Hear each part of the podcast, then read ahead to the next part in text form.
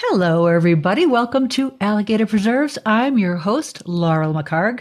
I've been on a little bit of a podcasting hiatus lately. Don't ask me why, but I'm back now and I have a very special guest to introduce you to. His name is Henry Dodson. So stick around.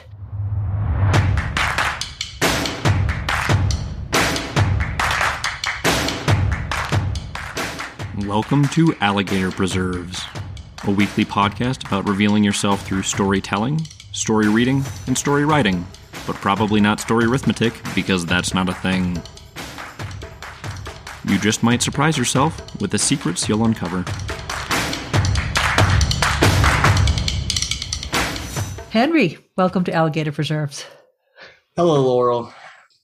Never been on a podcast before. Well, that's why I am introducing you to the world. And it's actually pretty exciting because how did I meet you?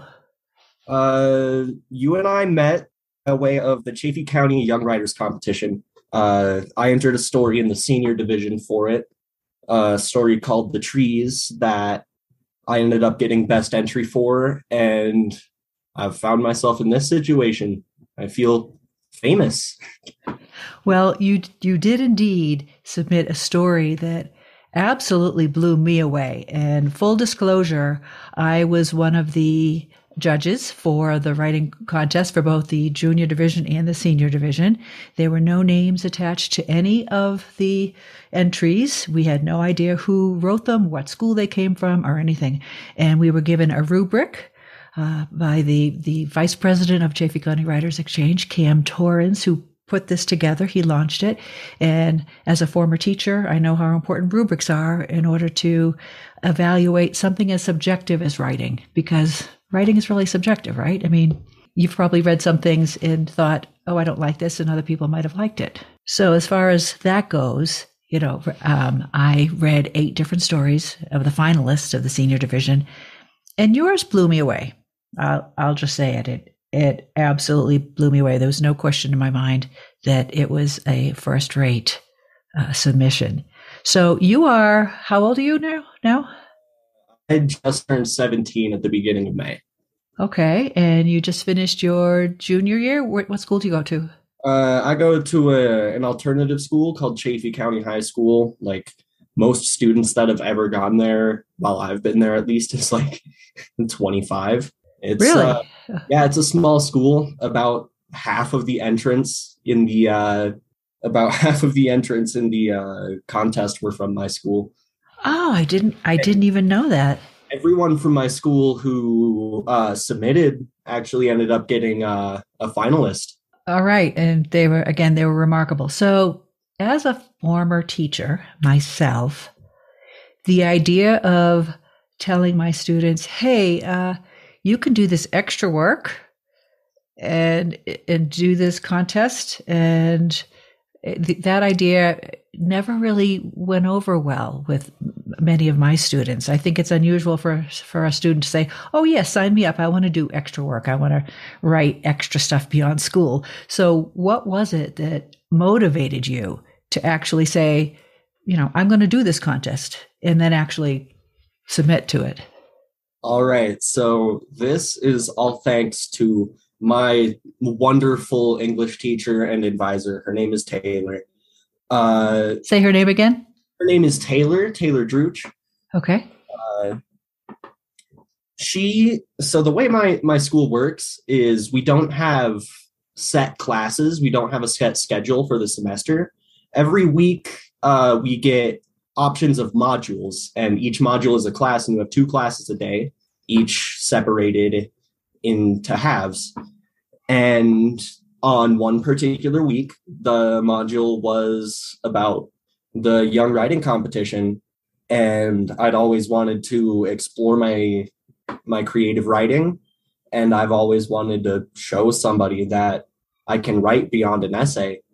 So I decided to take the class I one of the first things I did was I had the sheet of paper just anywhere I could find space to scribble down an idea about what I wanted the story, what I wanted to be in the story. I put an idea down. The very first thing I wrote down was Vietnam veteran, and that was the entire just two things horror and Vietnam veteran. And it was the whole basis for the story. Do you know why that popped into your head?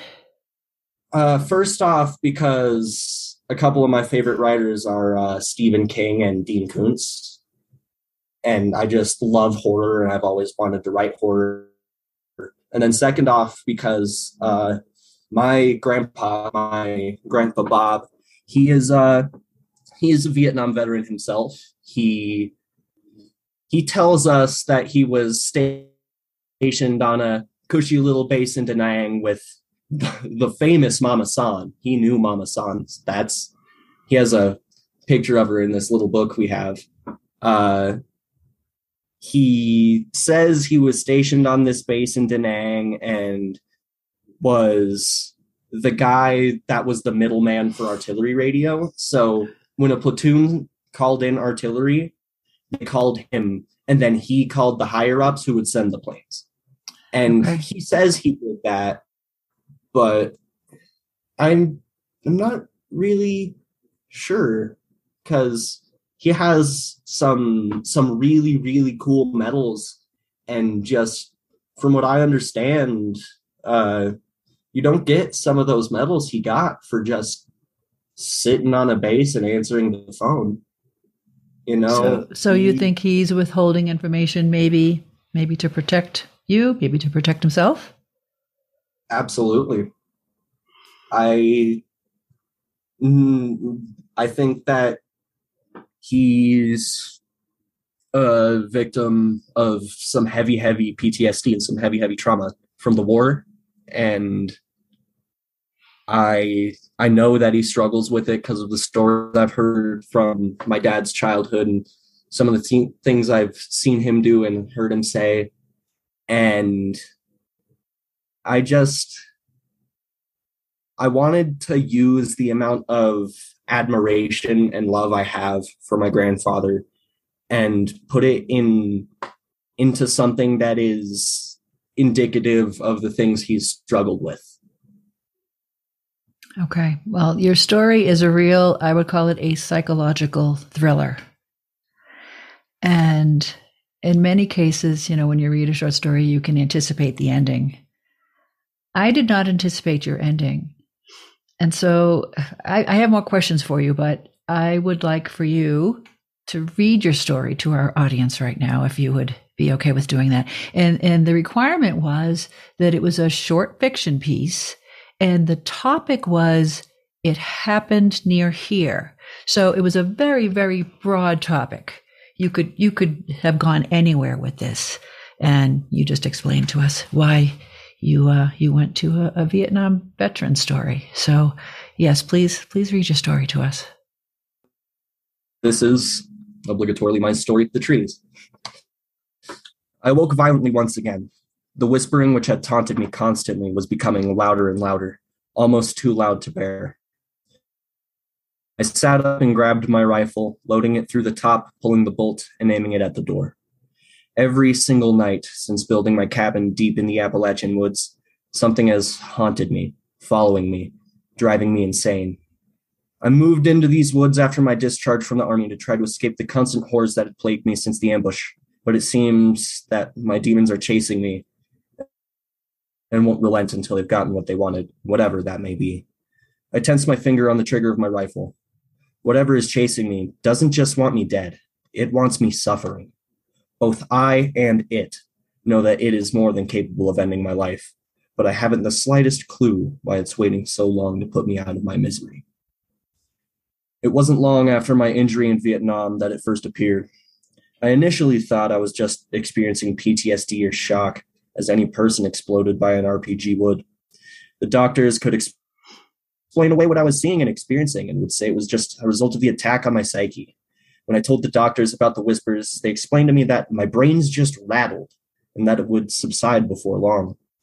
They told me the creature outside my window was an effect of losing my eye and that my brain was attempting to fill in the gaps. I should never have believed them. I blindly searched the floor next to my cot for my prosthetic leg. Dawn had broken, and I was safe. At least safer was than I was before the sun had appeared. The whispers of the trees had returned back to a tolerable murmur, however, they never truly stopped. I attached the peg, which was carved out of red spruce, to the stump just beyond my knee and departed my cabin to carry out my daily duties. During the days, I would hunt animals and gather berries and mushrooms for food, picking up firewood along the way. Most of these trips would go without incident, aside from the odd rustle among the leaves or distant scream from the forest that seems to be common around these parts. Today's hunt was different. The areas of the woods I'd familiarized myself with had now felt wrong, as if they weren't the same woods. I was no more than 50 feet into the wood before my skin began to crawl and the trees began to whisper again, whispering like last night. I turned around on my heels and began to sprint back to my cabin. I knew that my time was coming soon, but I sought to prolong the inevitable. As I tore through the unrelenting forest, the whispering of the trees turned into yelling, then into deafening screams. No matter how hard I looked or how fast I ran, the woods continued. I knew how far I was. I knew which direction my cabin was. I had been to this section of the woods every single day. Something was wrong. I had moved miles away from where I began. I had no chance. It had caught up to me. The only thing I could do at this point was pray that my death would involve minimal suffering. I dropped to my knees and began sobbing as the trees fell silent. I heard the sound of massive amounts of earth and lumber moving, rushing toward me like a river of mud and stone. As the sound of snapping roots and flowing earth approached, it fell silent before me. As I held my head in my hands, sobbing, I heard a solitary whisper, frail and like sandpaper against my ears. Look to me, it beckoned. I was trembling with fear. It was the creature that had been pursuing me since the ambush. I lifted my head from my hands and looked up to meet its gaze. In front of me was a gargantuan spruce tree, hundreds upon hundreds of feet high. In its trunk were the withered bodies of hundreds of tortured men, whispering, screaming, begging. The bodies of these men, their skin fused into the bark of the trees, were all faces I vaguely recognized. Trapped within this tree was the soul of every person I had killed in the war. The tree's voice, rough like its bark, called again. Look upon me. Look upon the souls you've downed. I continued to weep as I watched the tortured souls of the Vietnamese army grab and claw at me, begging for mercy. You were responsible for the loss of these men. Freedom fighters for their homeland. The tree's voice tore against my ears. The gunshots, explosions, and fires that led to their deaths all came from you. You are responsible. You did this. You are the monster, not I. The voice of the tree had become too much to bear. The voice of what it had told me had become too much to deal with. I continue to sob as I look upon the tree of souls. I feel its roots wrap around my prosthesis and drag it into the earth. And then I am urged by the tree into a deep sleep. I awake outside my cabin, my clothes torn and dirty. As I attempt to pull myself off the ground, I fall. My leg is gone, but so too is the whispering of the trees. Mm, that's it. That's it, indeed. How did you learn how to create suspense? I, You talk, you talk about the authors that you like. Uh, yeah, I I take a lot of inspiration most heavily from Dean Koontz. Uh, I just his his novel Lightning is one of my favorite books of all time, and I base a whole lot of how I tell stories off of that particular story alone. Uh, it it doesn't really have a straightforward timeline. Like it's it's in chronological order, but you'll switch paragraphs and you'll be onto an entirely different subject and then go to another paragraph and you'll realize how that subject opened the door to an entire world of possibilities for where that story can go. And particularly with my second paragraph, the the one that told the backstory of what was going on there, I really tried to use almost the energy of the beginning of lightning. Like at the beginning of lightning uh let me see if i can remember right because i haven't read it in a very long time. But at the beginning of it uh, uh a man's daughter is being born and he's at home getting drunk he has no clue what's going on and yet somehow he's also a doctor it's it's Troubling? Troubling, yes, to say the least. He he doesn't care about his life at all. And it just talks about how he's drinking through his sorrows, and then he starts to hear someone begin to break into his house. And then out of nowhere, it cuts to his wife, who is giving birth to his daughter. And I don't remember exactly what happens at this part anymore. But he's she's giving birth to his daughter. And right as she comes out it splits again. And it cuts back to her father. And he's talking to the man who broke into his home. And the dude's like you need to pardon my french but you need to get your shit in line you need to go and support your wife and your daughter because something awful is about to happen and then it cuts back to the wife and daughter and something's going terribly wrong. She's about to lose her life in childbirth and probably her daughter too, if her husband weren't to get there. So, so, so that I was going to say that without saying any more of the story, because now I'm fascinated by the by that story. I have not read it. Um, y- you've done this in in that you indicate, you know, right off the bat, we know there's something stalking him, something troubling him. He doesn't know what it is. So, I mean, you don't give too much of the backstory, but we, you know, we, we get the idea and it's this lingering thing. And, and like I said, the, the way it ended was just so surprising to me. Why did you pick spruce as the tree uh, and as what his prosthesis was made of? Any particular reason you did that?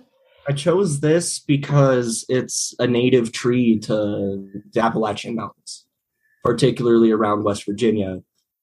And I wanted to add not only this sense of realism, but also almost every little detail in this story is some form of either heavy handed or very, very light handed metaphor. And this particular one is metaphor for the destruction of trees that happened due to Agent Orange. And in, instead of using a native tree to Vietnam or a native tree to another country, I thought uh, it would be more close to home and more real if it was a tree from his own land, an endangered tree from his own land that he sacrificed himself to make his leg it it's one of the one of the softer ones in there, but I did it very very deliberately. Oh, all right. Well, how much how much research did you do? Anytime I needed to look something up, I looked something up, which was practically every couple sentences. And did you know how it was going to end when you started it? No. No, I did not. So it basically evolved as you started writing. Absolutely. As the as the I forget her name, as the person who came in and told us about the uh the writing contest for our class said there's some people who have to plan out their writing and then there's some people who write off the seat of their pants. Not everyone is good at both of them. I'm not good at planning. So when I write something, there's never any plan. I just have a disorganized sheet of ideas. And when I need to look at a new idea or need to figure something out, I look at the disorganized sheet, figure something out, say, bingo, that's the one, and then put that in. It's it's a published author's worst nightmare. No, I mean I I write that way. I, so Oh, that wow. we have planners and we have pantsers, right? The planners know exactly what's going to happen in every chapter. They, you know, some people outline ad nauseum, and then there are pantsers. Right by the seat of your pants, you have an idea. You uh, you get see, scenes come to you as you mull it over. Um, you're not sure where they'll be. Um, th- again, this is this is what I do in in my writing. When I write fantasy, anyway, it it evolves. And isn't it wonderful to get surprised while you're writing? Oh yeah. Like I didn't even have the idea of the tree being the monster up until I was sitting there like having to write the reveal. It took me like 30 minutes to come up for the reveal of what it was. And I was just sitting there and I was like, what what would hit hard? Because it's in West Virginia, it's in the Appalachian Mountains. Everyone's gonna expect something like a Wendigo or one of those one of those normal West Virginian things, and I didn't want to go there. I wanted to subvert expectations that a lot of people would have based on the setting. So I came up with something that was indicative of trauma, indicative of the things he'd done, indicative of the things the government had done. And I I took my knowledge of that and ran. The fact that the tree takes back the wood from his prosthesis. I mean, stunning. S- stunning and surprising and and beautiful and wonderful and perfect. Yeah that that ending is it's also indicative of some of the things a lot of injured veterans went through in the war. There were a lot of people who would see a landmine consider their options and mm-hmm. step on it. Mm-hmm. Because more likely than not when you would step on a landmine you wouldn't die. You'd lose your leg mm-hmm. your leg or legs beyond the knee. Then if you're lucky you go mm-hmm. home and you're left disfigured. You're left without an essential part of your body but at least you're out of that hellhole. What a decision to have to make, right? yeah, it's I can only imagine that a lot of people who got drafted in and got injuries like that felt this almost sick sense of relief sitting in the hospital missing one of their extremities because I've made they've made that much of a sacrifice. They've done that much, they've seen so much. And they just want to go home and sometimes a lot of those people were willing to do anything to do that. Hmm When was the first time you knew that you were a pretty good writer? when i was in seventh grade i had an idea. We were doing a project about genetics and the topic of twins came up and we had just been talking about reproduction and i was i thought about it and i was like so twins have exact dna but there's still those odd variations and you if two twins were to create a child it would first off if they were identical twins be impossible because identical twins have to be the same the same sex but it would not create a viable offspring. So i just started thinking and was like i could write this cool dystop i still want to write this book. I can write cool dystopian romance novel where one woman has a kid and she like here let me explain this better. I have this entire thing thought out. It's i'm just very You're not, tired. you're not planning it, are you? You're not planning something, are you? not planning but plotting you know? So it it pretty much starts with this one girl who is just going into labor at the moment. And you know she call she calls an ambulance all that happens. And then it cuts to this other girl who is also in labor, except the other girl, she wasn't really able to conceive. And she really wanted a kid. So she entered this experimental government program to have the exact split DNA of another woman's embryo implanted into her as long as the government made sure that those two children would never meet. But the entire thing that the government was planning was for those two children to meet and see if two exact replicas of one another could produce a viable relationship. And Whoa. when I explain it, it sounds very disorganized, but it's an idea I've had since seventh grade. I wrote the first two pages of it when I was in my freshman year.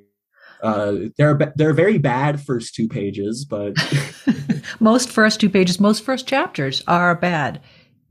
Yeah, but it's okay because you've started something, yeah, and it and it's a it's a unique idea, and you know, that answers. I think that answers my what's next for you as far as writing goes. I mean, so you you haven't written a book yet. You're 17. You've just won this writing award. You're more than just a good writer.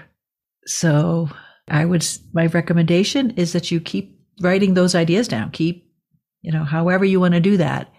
Um, you know, I would suggest once you have an idea somewhere, and I, I use my, my voice memo a lot on my phone. If I'm walking, if I'm walking the dog, if I'm at the supermarket, because you never know when an idea is going to pop into your head and you want to capture it right then and there. So yeah, use, use that however you can keep them together. And, you know, sometimes you might, you might, I don't know if you dream. Do you dream vividly? uh, it depends. Like sometimes in the sometimes when I get in a weird mood, I'll go to sleep and I will have the most bizarre and insane dream. And there, there's this one particular one that I had that I woke up like crying and in a cold sweat from. But when I describe it, it sounds ridiculous. The FBI instated an international manhunt on me for petting a dog On, on what? You, they they interst- they put an international manhunt on me for petting a dog in this dream and Okay. it sounds ridiculous it sounds like, like oh that's funny but no i woke up so distressed it was If- terrible if, if you can capture the distress that you felt in that dream, then you can use that in a scene for a different story. Oh yeah, absolutely. And that's I actually uh before I wrote this story, it was one of those times when I uh did have one of those weird crazy dreams. And it's not one that I can remember as fully as the weird dog one, but it did have something to do with this story and and it had something to do with the current ending, which is actually an alternate ending which was made to conform with the rules of the competition. I love your writing. You need to keep writing. Is there are there any questions that you wish I had asked you that you would want to share with listeners out there? Any advice you want to give to other teens who are interested in writing? I definitely have some advice to give. A lot of people like myself were very, very bad at writing in childhood. I hated it. It was my least favorite thing to do ever. but it it was something that I was always good at, but something that I just disliked doing. And the reason that I hated writing for so long was because I was not writing for myself. I was writing for other people and I was writing the things that other people wanted me to write. The way I found happiness and the way I found joy in writing is by writing about things that I wanted to write about, not writing to a school assignment, not writing an essay, even though I genuinely enjoy writing essays, writing something out of passion. And, you know, that writer's block happens. There was an entire day where I was unable to work on it because I couldn't come up with anything. And sometimes that discourages people, but that's just a natural part of the process.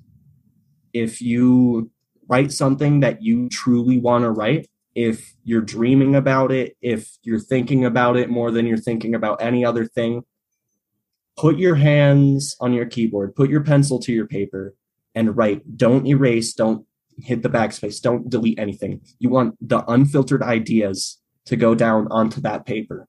And then what I always do is I have someone else read it and I have someone else edit it.